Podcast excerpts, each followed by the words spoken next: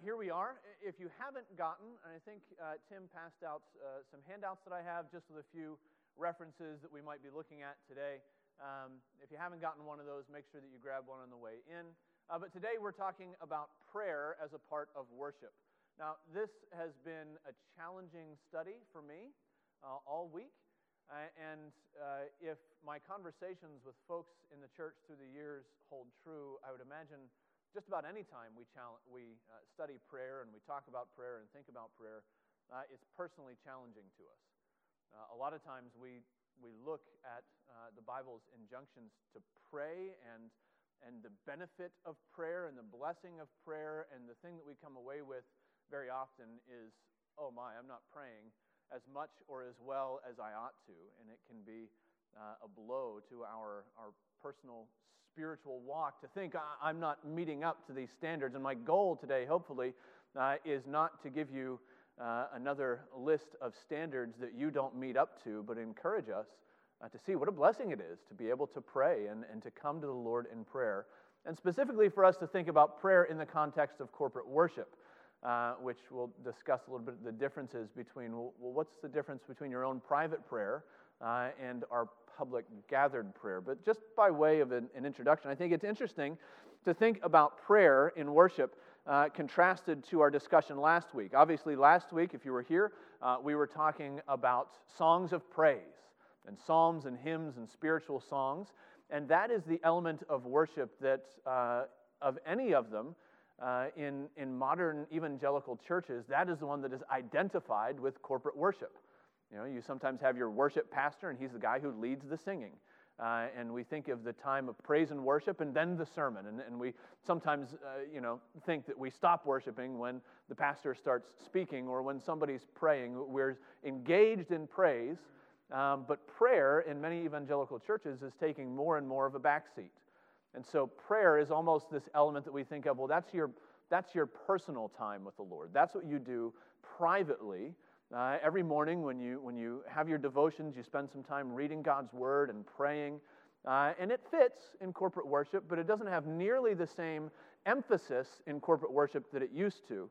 Uh, I was listening to Carl Robbins this week, teaching on prayer. He's a pastor in Woodruff Road, PCA, somewhere in the South. Um, and his, his estimation is that uh, a lot of this change, where prayer is de emphasized in corporate worship in many churches today comes about uh, in the desire to have a seeker sensitive sort of worship.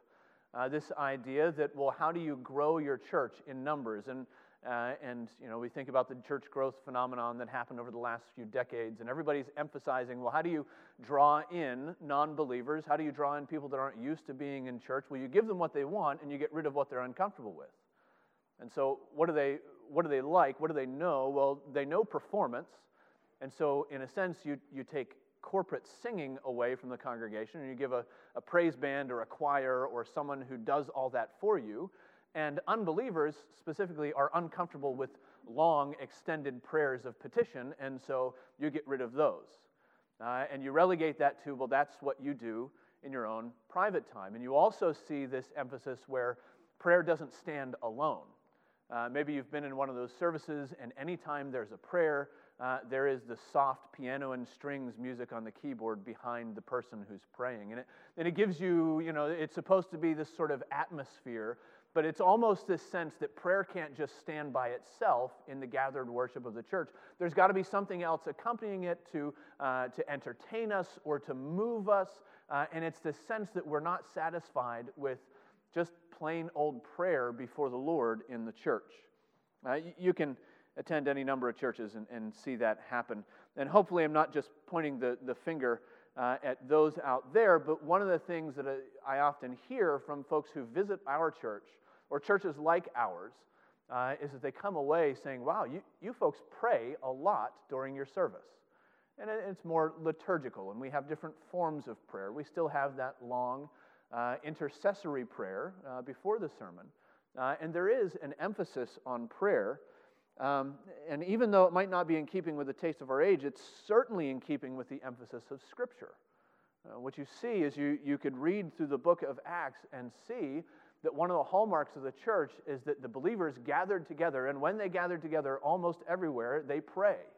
Uh, it shows up all over the place. Uh, consider um, Acts chapter 2.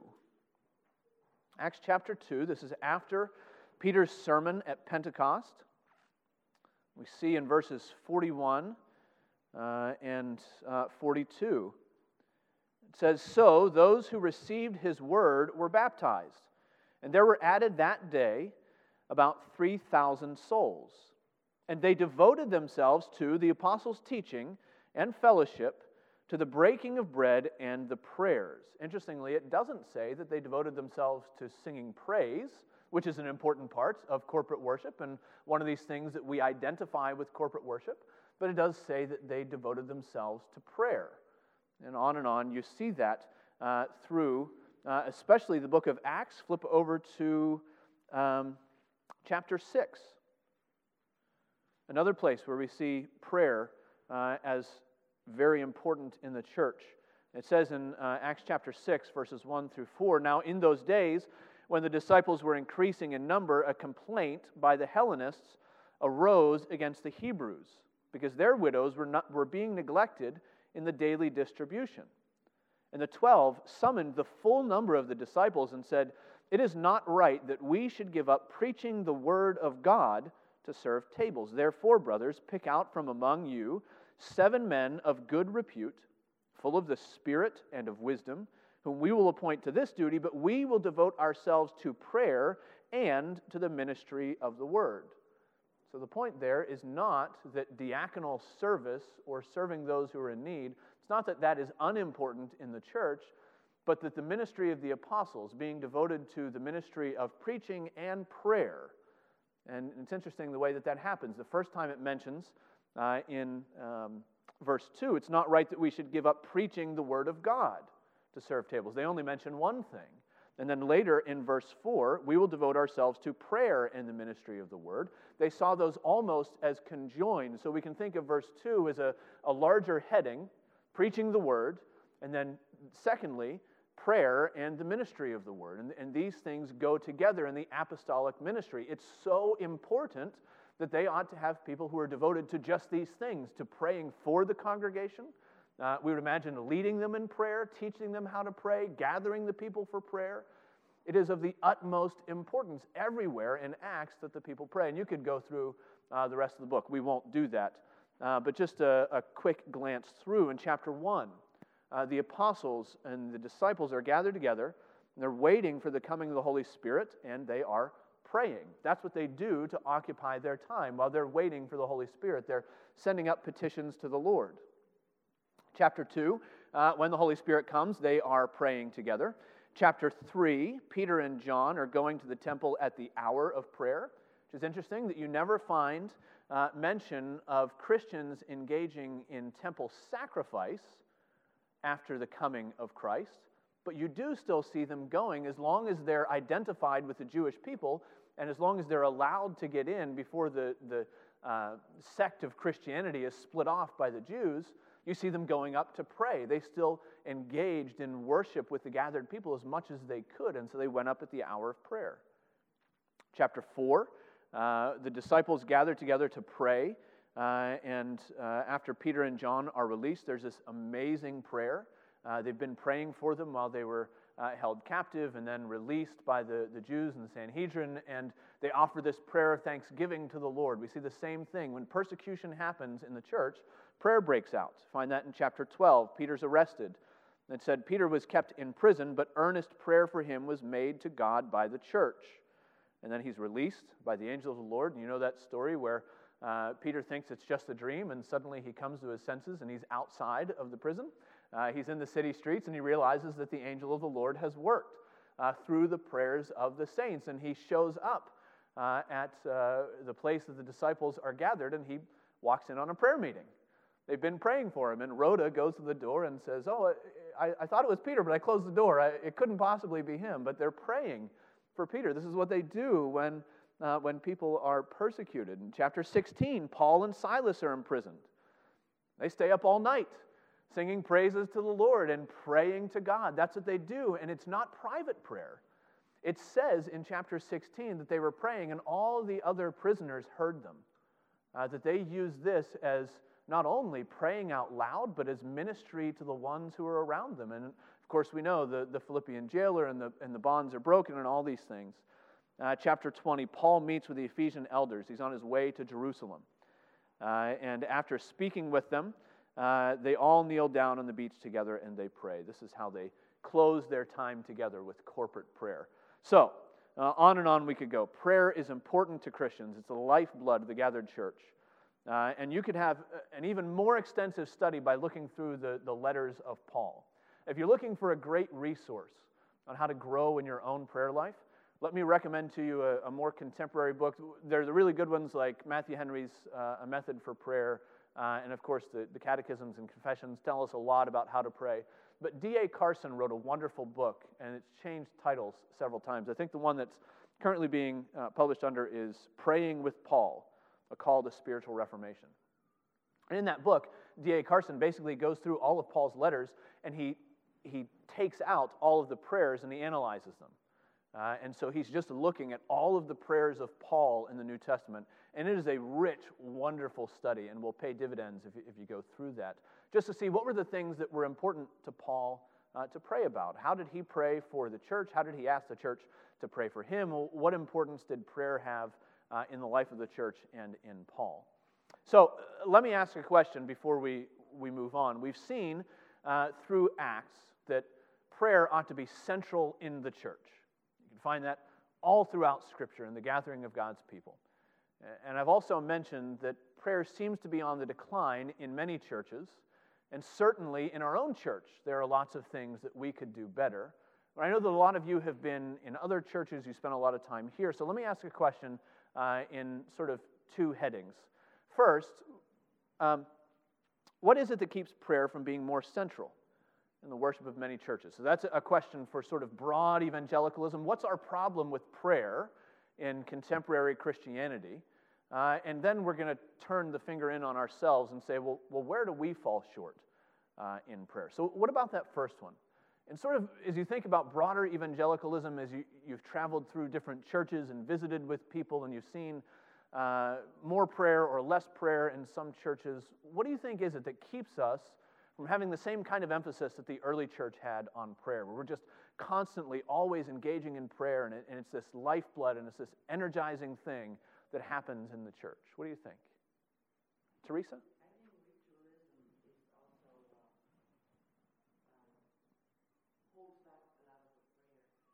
How so? Ritualism holds back prayer? How so? Yeah.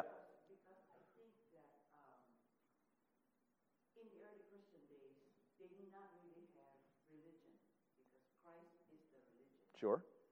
And they were more attracted to Jesus as they were gathered. Mm-hmm. Mm-hmm. So when they prayed, they prayed to God. Mm-hmm. And I think their definition of God is different from our definition of God too. Hmm. I think, I whose, whose definition of God? Early Christians? No, I, I think we believe in the same God and, and we worship the same God. I think you do have a point, though, that, that this idea of as the church goes on through history, we gather um, some forms, uh, and, and sometimes those liturgical forms, if we're not in tune with what's actually happening there, they have the tendency in each of our hearts to just become traditionalism. You know, and so you, have got, and, and there are certain churches that we would think of as not gospel preaching churches, um, but their liturgy has so much gospel in it that it's amazing sometimes that people can be raised in these churches and go through the liturgy week after week after week and come away and say, I never heard the gospel. You prayed the gospel every week of your life, and it's there, but so often it does. It, it becomes, well, here's this thing that I'm doing and I'm not really engaged with it because it's just, you know, I, I open my bulletin and it's there. And I read the words, and at the end I go home and, oh, that was nice. I, I did something traditional this week. I, I, did something ritualistic. So that's a good point that, that uh, when those forms become just another thing that we do, well, why, why have that sort of prayer if it's just going through the steps and so our estimation is lowered? Yeah. Uh, behind you, I'm sorry, your first name again? Dave, yeah.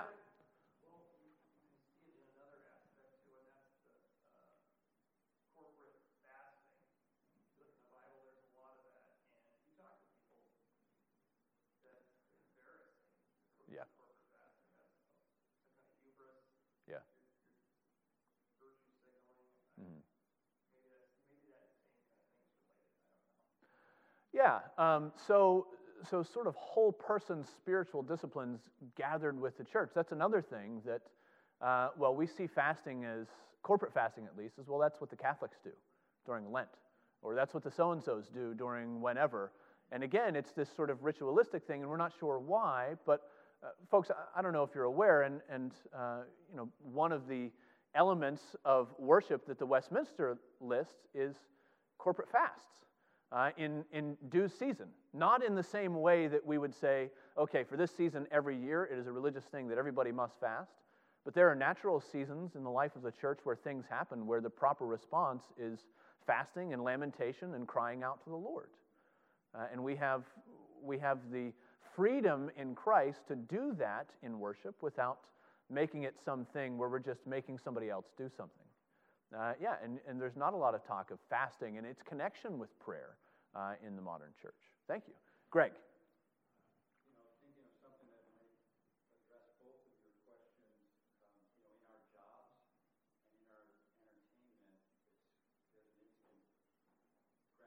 Oh, yeah. Mm-hmm.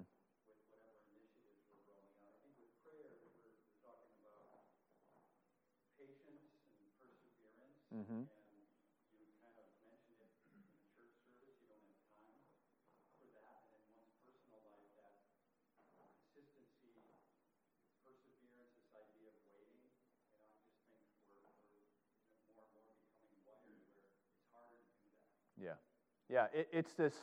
Um, it's this self-feeding sort of feedback loop where our, our personal prayer lives are declining and so we have no taste for prayer when we gather together with God's people.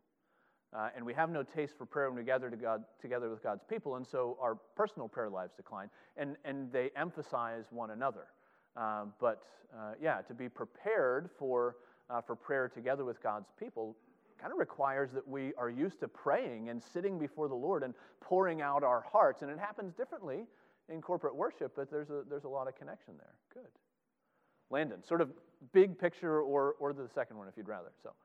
Yeah, I think it's important probably to make a distinction between the Western church and yep. the rest of the world. I think you're implicitly asking about prayer decline in the Western. Yes. Yeah. That's a good point.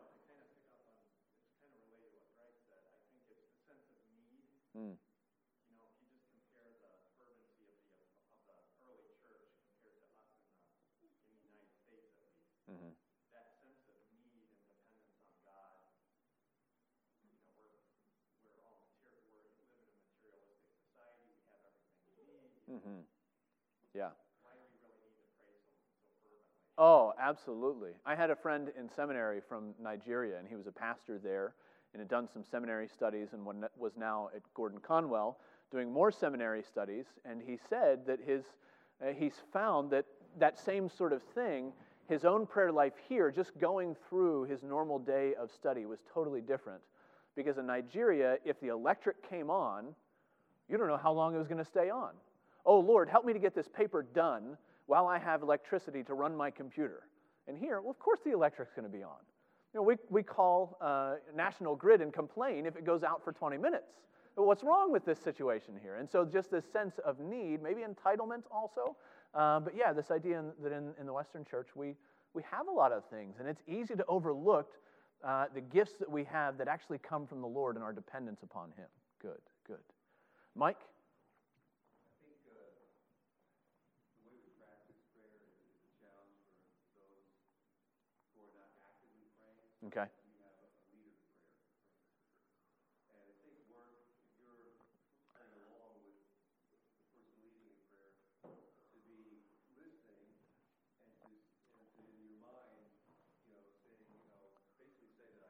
Mm-hmm. I, yeah, I, I, I want to pray that, that thought, but there's a certain lack of control because you're, you're, you're basically listening to what's being prayed. Mm-hmm. And you have to kind of follow along. Mm-hmm.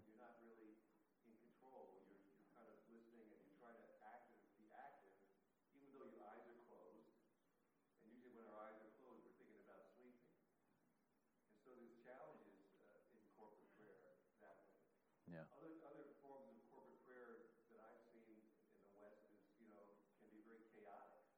Like when you have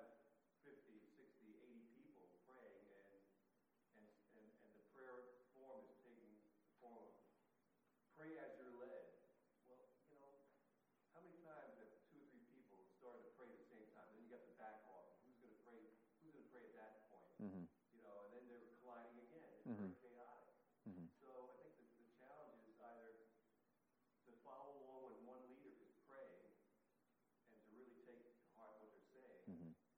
versus, you know, having a free form where it's very chaotic. Mhm. And you just wonder, are they really praying in the spirit when two or three are colliding together? I Yeah. mean, it's, I think the form is a challenge. Yeah. And again, a lot of these things feed off of our private and our public prayer life. We've all had those moments where you're in a quiet room all by yourself and your mind is wandering when you're trying to pray. Well, put you in a room full of other people who are shuffling and rustling and, and all these other things, and, and you find it hard to center your mind. Well, when you're in your own personal prayer closet, that's okay. Your mind wanders, bring it back and keep praying. Uh, when you're here and your mind wanders, the prayer is gone without you. and, and, and then you have to catch up to where, to where it is. And so that's a challenge. Yeah, all right, so, so let's narrow that focus uh, and think just about ourselves. Uh, and I'm going to brace myself. Um, what are some of the failings in our own church that we find? Why is, and, and maybe I'm assuming uh, that it's not this life giving thing, but I know the way that I operate sometimes when I'm not preaching and not leading the prayer. And my mind can tend to wander, and I can tend to be thinking about other things, and, and all these other things can distract me. Um, and, and prayer can sometimes be this thing that I'm not really engaged in. So, what are the faults of, of our church, particularly in prayer? What do you think? Crickets. Cynthia. Yes, the bold first. Go for it. Well, I think the danger of having the same structure, we definitely lull people into Mm-hmm. not thinking, not Sure. Mm-hmm. and lack of. Yeah. Yeah. Well, it's time for the prayer of confession. Hear the words. Now we have some quiet time. And I don't know what I'm supposed to do here. And maybe that time is too long. Maybe it's too short. Maybe it's, yeah, and fitting into the, the routine of the church. Thank you. Other thoughts? Greg? You know, it, it maybe the, in the early church, they all relied on each other and knew each other deeply. Hmm. And when, when we're praying for each other, if you don't, if you haven't made efforts to get to know people, it's harder to engage, you know, when, when they come up in prayer, when, when, when it's done from the pulpit or, or um, other ways that we do it as a congregation. So I think um, possibly what holds up prayer you know, here in the church is that maybe we not make enough deep connections with each other. Absolutely. Did you notice in that first passage we read from Acts, um, they devoted themselves to the apostles' teaching and to fellowship and to the breaking bread of, and, and to prayers.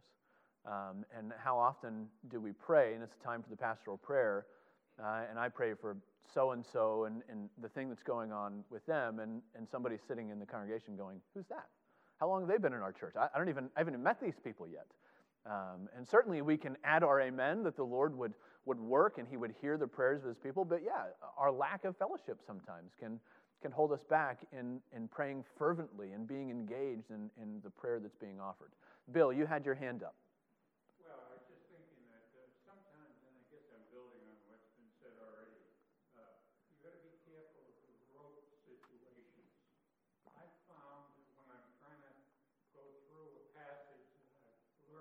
Well,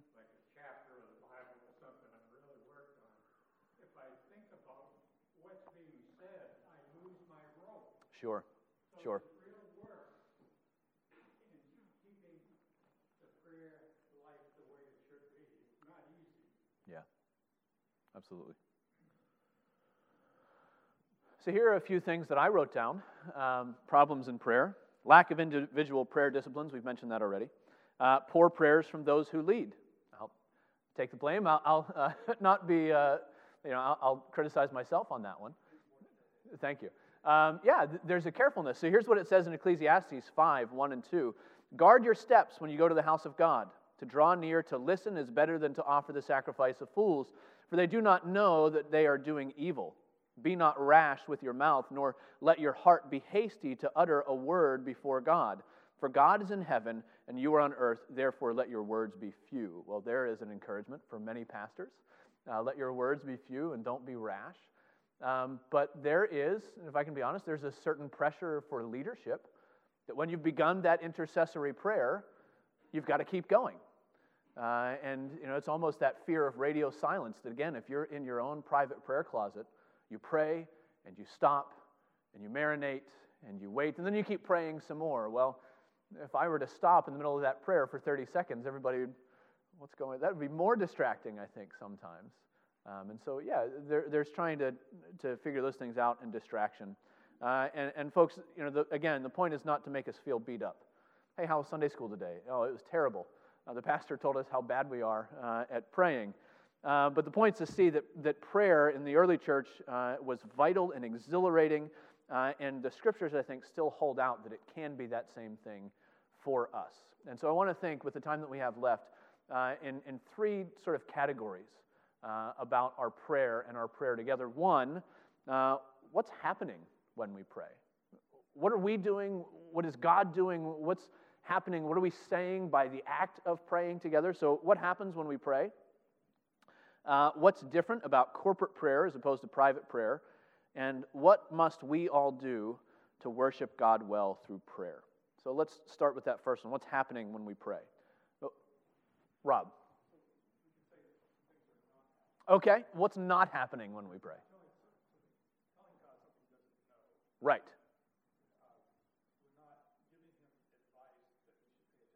Right. Yeah. Dear God, aren't you glad that I thought of a way for you to help me out? Yeah, yep. Yeah. So we're not counseling the Lord. We're not teaching him. We're not giving him uh, sort of advice that he needs to follow and, and roping him into doing our bidding.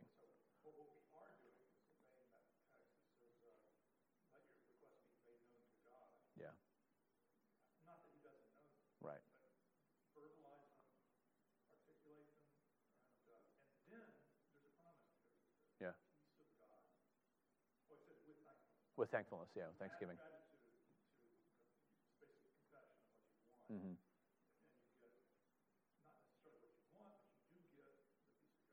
Mm-hmm. Right, right. Yeah, you don't guard that peace, but the, the peace of God guards you. Good, good. Dave, so what's happening when we pray?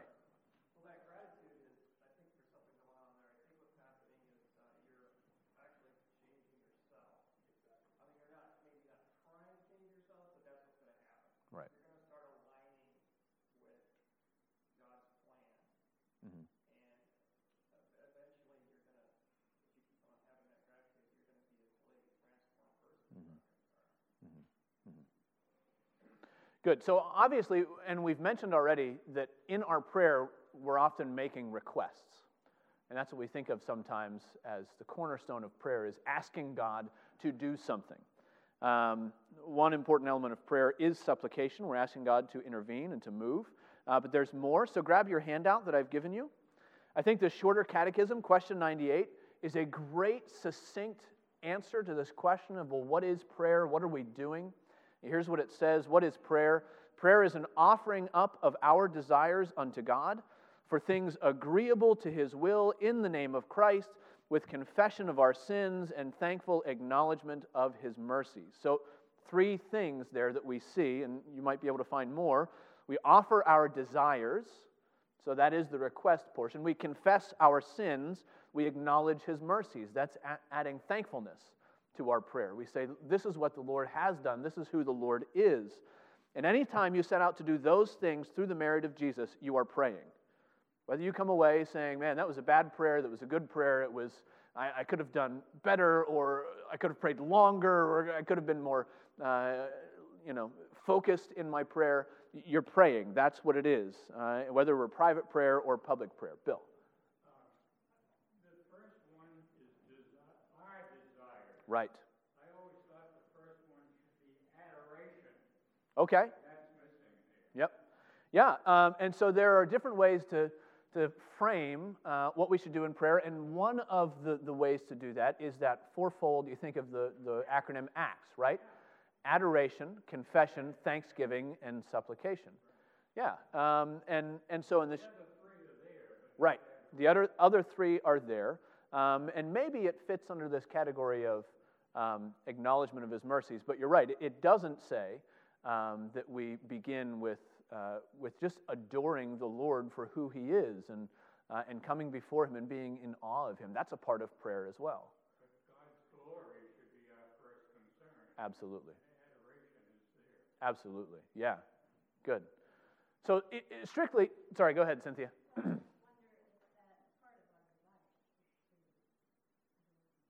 yeah. Yeah. Yeah, and it, and it could be. Um, so, one of, and I don't know if this is the original um, source of this, but one of the places that we first find this, um, this ACTS acronym for prayer is in Matthew Henry's A Method for Prayer. Uh, Henry came after uh, the Westminster, and so w- there might have been some development, and, and we shouldn't expect, okay, if the Westminster is going to talk about prayer, it has to, it has to get our four categories. But I think it's all rolled in there together. What do we desire? Uh, well, hopefully our desires are tuned to the Lord. Uh, so this is part of the sanctification of God's people as we go to God's Word.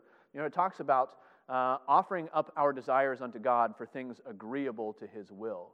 So there's the safeguard. You hear that old, uh, that old saying, well, you know, you don't just go to God and ask for a Ferrari. Uh, that, that's not praying for things according to His will, that's just praying for what you want. Well, our, our desires are to be attuned by God's will. How, how do we learn what God's will is? Well, it's by studying His Word and what He's revealed of Himself and what He's told us about Himself. And so we go shaped by what God tells us is good for us, and we see that reflected in our lives and our needs, and then we go to the Lord. And one of the great needs that we have, one of the desires we ought to have, is to glorify God. That ought to be one of our prayers, one of our desires before the Lord. Help me to glorify you. Help me to be in awe of you. I think the psalmist says somewhere, um, no, uh, forget it. I, I, won't get it right and, and I'll butcher it, so I'd rather not. Um, but yeah, that's exactly right. So part of our desire is to, is to see God glorified. Rob, you had your hand up?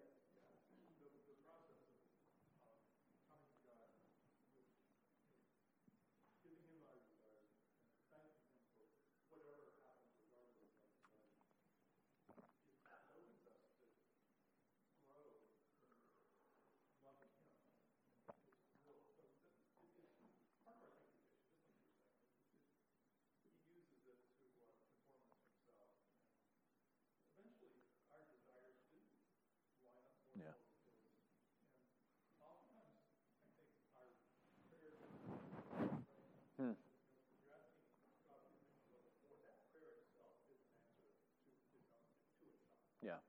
Yeah. Yeah. And the Psalms are the perfect example of this. As far as I know, there's only one psalm that begins and ends in total despair, uh, that doesn't have an uptick at the end. But what we normally see in the Psalms, and again, interesting to think of prayer in connection to praise, that these Psalms are prayer songs. Uh, that, that they're songs to the Lord, songs of prayer, but they're also songs of, of praise and prayer together. And very often you'll see the psalmist begin talking about his needs and struggles and afflictions, and by the end, but oh Lord, I will praise you. Uh, even in the midst of that. That doesn't mean that in your prayer you have to be uh, dishonest. It doesn't mean that you have to say, you know, I, I'm, I'm really glad that this thing happened that I didn't want to happen. You can begin with honesty if that's where you are and pouring out your desires and praying, Oh Lord, change my heart that I would be able to do what the psalmist does to turn and thank you even for these things. Help me uh, to be thankful for these afflictions that I never would have asked for. Uh, and we can be honest in our prayer. But yeah, there's, there's this, even in the praying, uh, we find ourselves coming before the Lord and that peace of God that passes understanding, guarding our hearts in Christ Jesus. Absolutely. So here's, here's one way we can think about what happens in prayer. What are we doing? Well, we're, we're praising God, we're adoring God, we're confessing our sins, we are uh, making requests. Um, but another thing that we could think about well, what happens when we're praying is what exactly prayer itself is saying about our relationship with the Lord. You've heard, uh, what's his name? Marshall McLuhan. The medium is the message. What does it say that we engage in prayer other than there is a God who is dependable? and we are dependent creatures. It says something about what we believe ourselves to be and who we believe ourselves to be. The very act of praying is, is in a sense, declarative to us. Now, there's um, uh, J.I. Packer wrote this great little book called Evangelism and the Sovereignty of God. And in the introduction of that book, he starts to talk about, well, uh, what about people who say they don't believe that God is sovereign? And he says, no, no, no, I can prove to you that you believe that God is sovereign, and here's how I'll prove it to you. You're a Christian, and if you're a Christian, you pray. And so if you pray, that means that you believe God is able to, to do things in the world that He's created. You believe, at least on some level, that God is sovereign and He has sway, uh, and you expect Him to intervene. That's, that's what your praying says about what you believe about God. And it does the same thing in our uh, gathering together. Um, so, Hebrews chapter 7 uh, says, It is beyond dispute that the inferior is blessed by the superior. So, when we go to the Lord and we make requests of the Lord, what are we saying? We're saying, You are superior and I am inferior. It is a humbling aspect of our faith to come before the Lord. And it's part of our corporate worship as well as our private worship that we do that. That we humble ourselves, that we say that the Lord is, uh, is good and right and true. Uh, it's also when we, when we pray um, through the mediation, of Christ, here's what uh, the confession says the Catechism prayer is an offering up of our desires unto God for things agreeable to his will in the name of Christ. So we don't dare come before the Lord without a mediator. Uh, that, that's suicide uh, to come before the Lord in our sin without someone to cleanse our sin and to stand in our stead between God and man. Uh, and when we come in the name of Christ, that's saying something about what we believe about Jesus and what he's done and who he is. Can you think about anything else that, that the act of praying might say about what we're doing? Teresa, did you want to add to that? I do have a problem with uh, sometimes with prayers. Okay. We know that God foreknew all that's going to happen. Yes. He also has predestination of what's Mm-hmm. going on. Therefore, his prayer is, is for our benefit Mm-hmm. to know, so that we can come closer to God. Yes. But he already knows what the outcome is. Sure. So therefore, why pray? Sure. Well, why pray? One, because he's commanded us to. Uh, and two, I would say that the Lord has ordained that he will use and answer, legitimately answer the prayers of his people, uh, but he, he uses those prayers as part of his purposes. He's ordained that he will work as his people pray. And, and the praying is, is part of his foreordination as well, I would say. Um, and for just the purposes that we're thinking about, we'll talk in a little bit, or maybe we'll talk about it now, this idea of, of prayer as a means of grace. This is a very Presbyterian thing that you hear Presbyterians say. We talk about the means of grace. What are the outward and ordinary means whereby Christ communicateth to us the benefits of redemption? We think of all sorts of things that redemption gives us, uh, namely, in this life, justification, adoption, sanctification. And the Westminster talks about, well, prayer is one of the means uh, that God uses to apply these things to his people. So we grow in the grace of adoption as the Spirit bears witness with our spirits that we are sons of God. That's a good thing. That's, a, that's God's grace to us. Uh, and we come to Him and we recognize that He is our Father and all things ought to be received from His hand. That's why we pray, because we grow in these things. And He hears them and He does answer, and He answers according to His own will.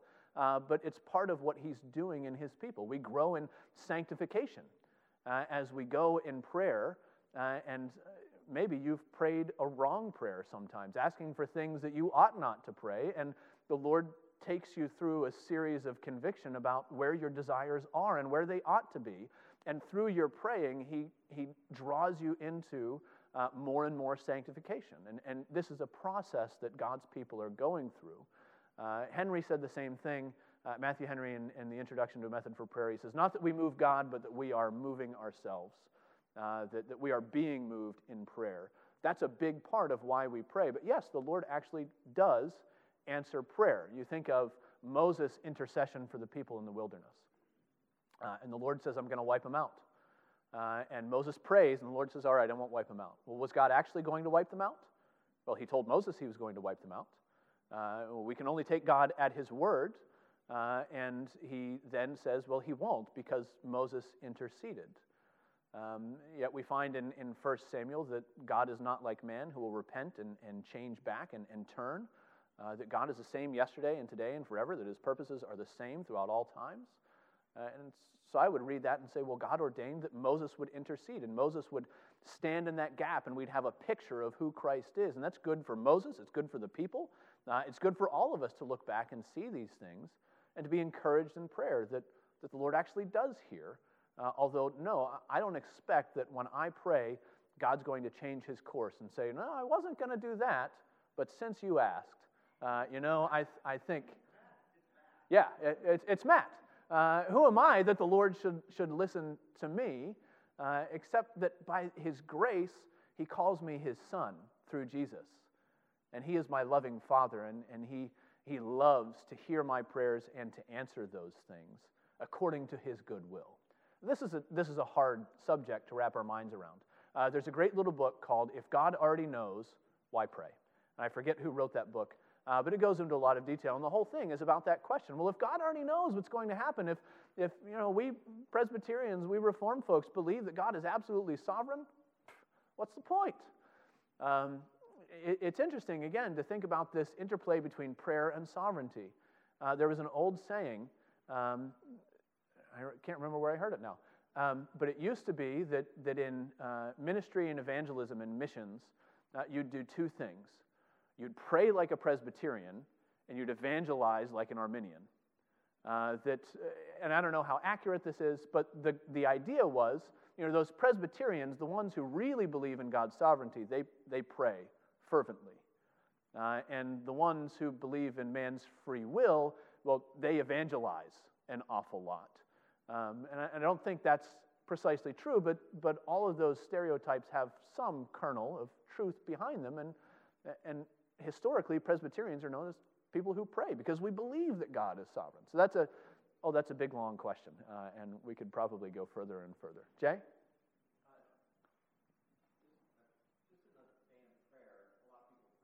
Yeah.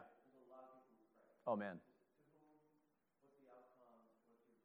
Yep. Yeah. Um, and, and it's very prevalent. It's huge. Yep. So, you know, I think it's, it's very you know, appropriate and timely just to be really clear about what we're doing. And, and I was just thinking about this from, a, from an activity perspective. It's not passive. Yeah. It's not a passive activity uh, wherein you, you sit and try to get to your chi and figure it out. Mm-hmm.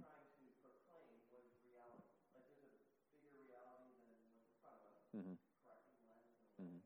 but that it's active, mm-hmm. right? And the, the activity comes from the Holy Spirit, which confirms uh, the faith that He provides us. Mm-hmm.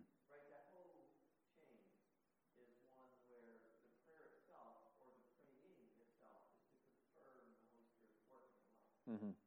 Mm-hmm. Absolutely. So, two points you're making there. One, Jay, uh, yeah, prayer is everywhere. Uh, it is a function of natural religion. Uh, when you read Romans 1, uh, and it talks about men suppressing the truth of God and, and being given over, uh, you can look, you know, we talked last time about music being in almost every culture, in every culture. Um, you know, everywhere that you find humans, you find them praying to someone or something. Maybe in a rudimentary level, but, but it's that sort of innate sense uh, of the creator creation distinction and you find people trying to suppress that, uh, which is why we talk about foxhole prayers. I don't believe in that sort of thing. But when you're in that situation, all of a sudden, uh, yeah, I said a little prayer. I don't know why, I don't know to whom, but that was the impulse of my heart was that I need help from somebody. Uh, and so you see this as a function of natural religion just in the heart of man, um, but you see it perfected as God reveals himself and reveals himself in Christ and actually tells us the way that we can come before Him. Take a look at your, uh, your handouts again. Uh, Confession of Faith, chapter 21. Section 3 Prayer with thanksgiving, being one special part of religious worship, is by God required of all men. And that it may be accepted, it is to be made in the name of the Son by the help of the Spirit according to his will. So lots of people pray, not everyone is uh, received by the Lord in their prayers. Uh, and we think of Isaiah. Uh, what does he say in um, chapter 59? The Lord's arm is not too short, uh, nor is his ear too dull that he cannot save, but your sins have hidden his face from you, so that your prayers are not answered. Uh, and so there's this barrier of sin between man and God. And it clouds our minds, it clouds our understanding of who God is and how we ought to worship him. And so he sends Christ to give us mediation and to open the way into the, the Holy of Holies where God is, where we can go before him, to open this new and living way by his flesh. He also gives his spirit to work in our hearts. And that's the other point that you raised there, Jay. But what's happening when we are praying? Well, it's a Trinitarian experience. It is God's people praying, and we don't always know how to pray as we ought. Isn't that what Romans tells us? It says, Romans chapter 8. Uh, in fact, why don't you turn there with me? Romans chapter 8.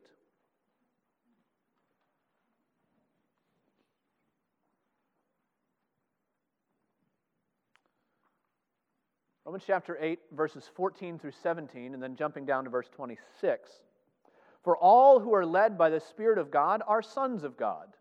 You did not receive the spirit of slavery to fall back into fear, but you have received the spirit of adoption as sons, by whom we cry, Abba, Father. When we cry to the Lord in prayer, we cry through the person of the Spirit. We receive the spirit of adoption as sons, by whom we cry, Abba, Father.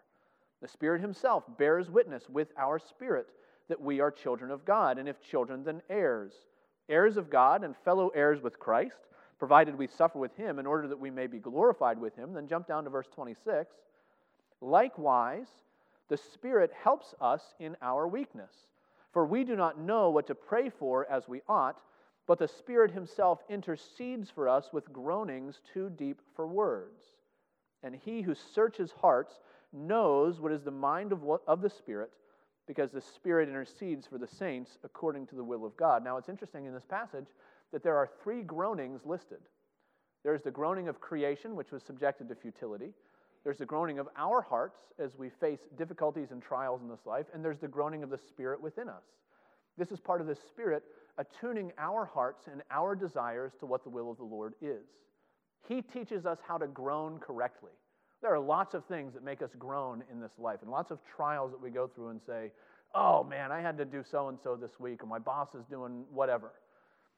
Uh, but there are godly groanings when we look and we see sin and trial and death and disease and all these things that are arrayed against God's perfect plan for his people to be redeemed in body and soul and to be joined to him in the separation that we have. And suddenly we look at the world in a different way and we groan about different things than we used to groan about. This is the Spirit working in our hearts through prayer, working in our hearts by the Spirit through the Son to present our prayers to God the Father. It's a Trinitarian experience. What is worship when we come together? Not just in our own private prayer closets, but what is worship when we come together if it's not communion with the living God?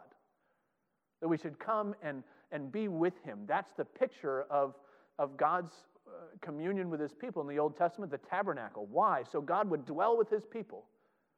And then we look at the temple and the same thing that God will dwell here among his people, and they'll be gathered to him at least a few times a year. Well, they'll come into his presence and get to interact in some meaningful way. And then we look to Revelation and we come before him and we see him in the glory of his presence and we stand before his face. And we have this small picture of that communion with the Lord now. It's interesting the, um, the idea of uh, God's house, his temple, being a house of prayer is incredibly important in Scripture, but it only shows up in two places. Literarily, it shows up in four places, but, but literally, it shows up twice. Isaiah foretells it in Isaiah chapter 56, and you can go and look at it. Uh, but it's this picture of the temple being a house of prayer for all the nations, but something that's not yet realized. That's an eschatological vision, we would call it. A vision of the end times. What will it be uh, when, when all these things in God's kingdom is fulfilled in power and might? Well, God's temple will be a house of prayer for all the nations. And then Jesus comes and he clears out the temple and he chastises uh, the Pharisees and the Jews and, and those who were selling in the temple. And he says, My house is supposed to be a house of prayer for all nations, uh, and, and you've turned it into a den of robbers.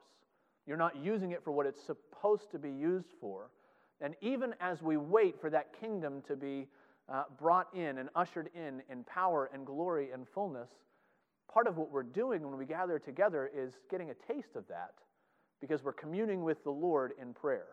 Father, Son, Holy Spirit. That's what's happening when we pray. I have gone way longer uh, than I meant to, and, and I've got two other big points to talk about. Would anybody mind if we continue this discussion of prayer next week instead of jumping into the next element? Would that be all right? Rob says no, uh, and I believe you've been overruled.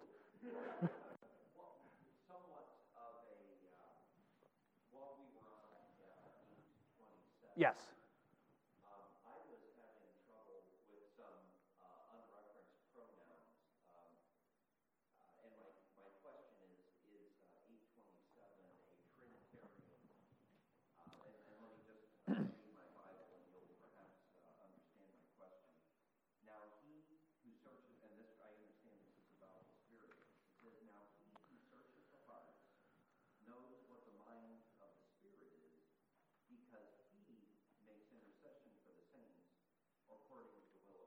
Yeah.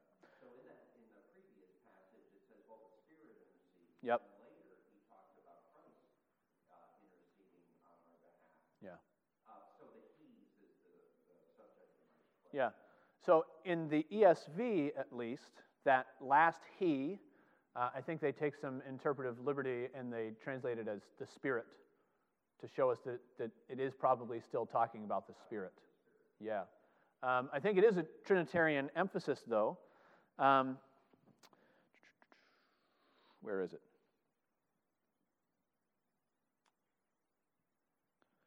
First Corinthians, uh, chapter 2, in the end of that chapter, it's talking about the spiritual person and the natural person and understanding the things of God and the natural man can't. It says, For who has understood the mind of the Lord so as to instruct him, but we have the mind of Christ. How do we have the mind of Christ? Well, by the Spirit working in us. And you could read the rest of that passage. Uh, the spiritual person has the mind of Christ, uh, and uh, it speaks of, um, oh, where is it? Verse 10. These things God has revealed to us through the Spirit, for the Spirit searches everything, even the depths of God. For who knows a person's thoughts except the Spirit of that person which is in him? So also no one comprehends the thoughts of God except the Spirit of God. And so, if the Spirit's in us, He's revealing God's heart to us uh, and praying through us, in a sense, in accord with, with who God is in His person uh, and what He's done for us. Hopefully, that, that clarifies it. I, I think that last one is referencing the Spirit making intercession. It does say in Hebrews that Christ always lives to make intercession for the saints. Uh, it says that his blood speaks a better word than the blood of Abel. Uh, so it does speak of Christ interceding for us.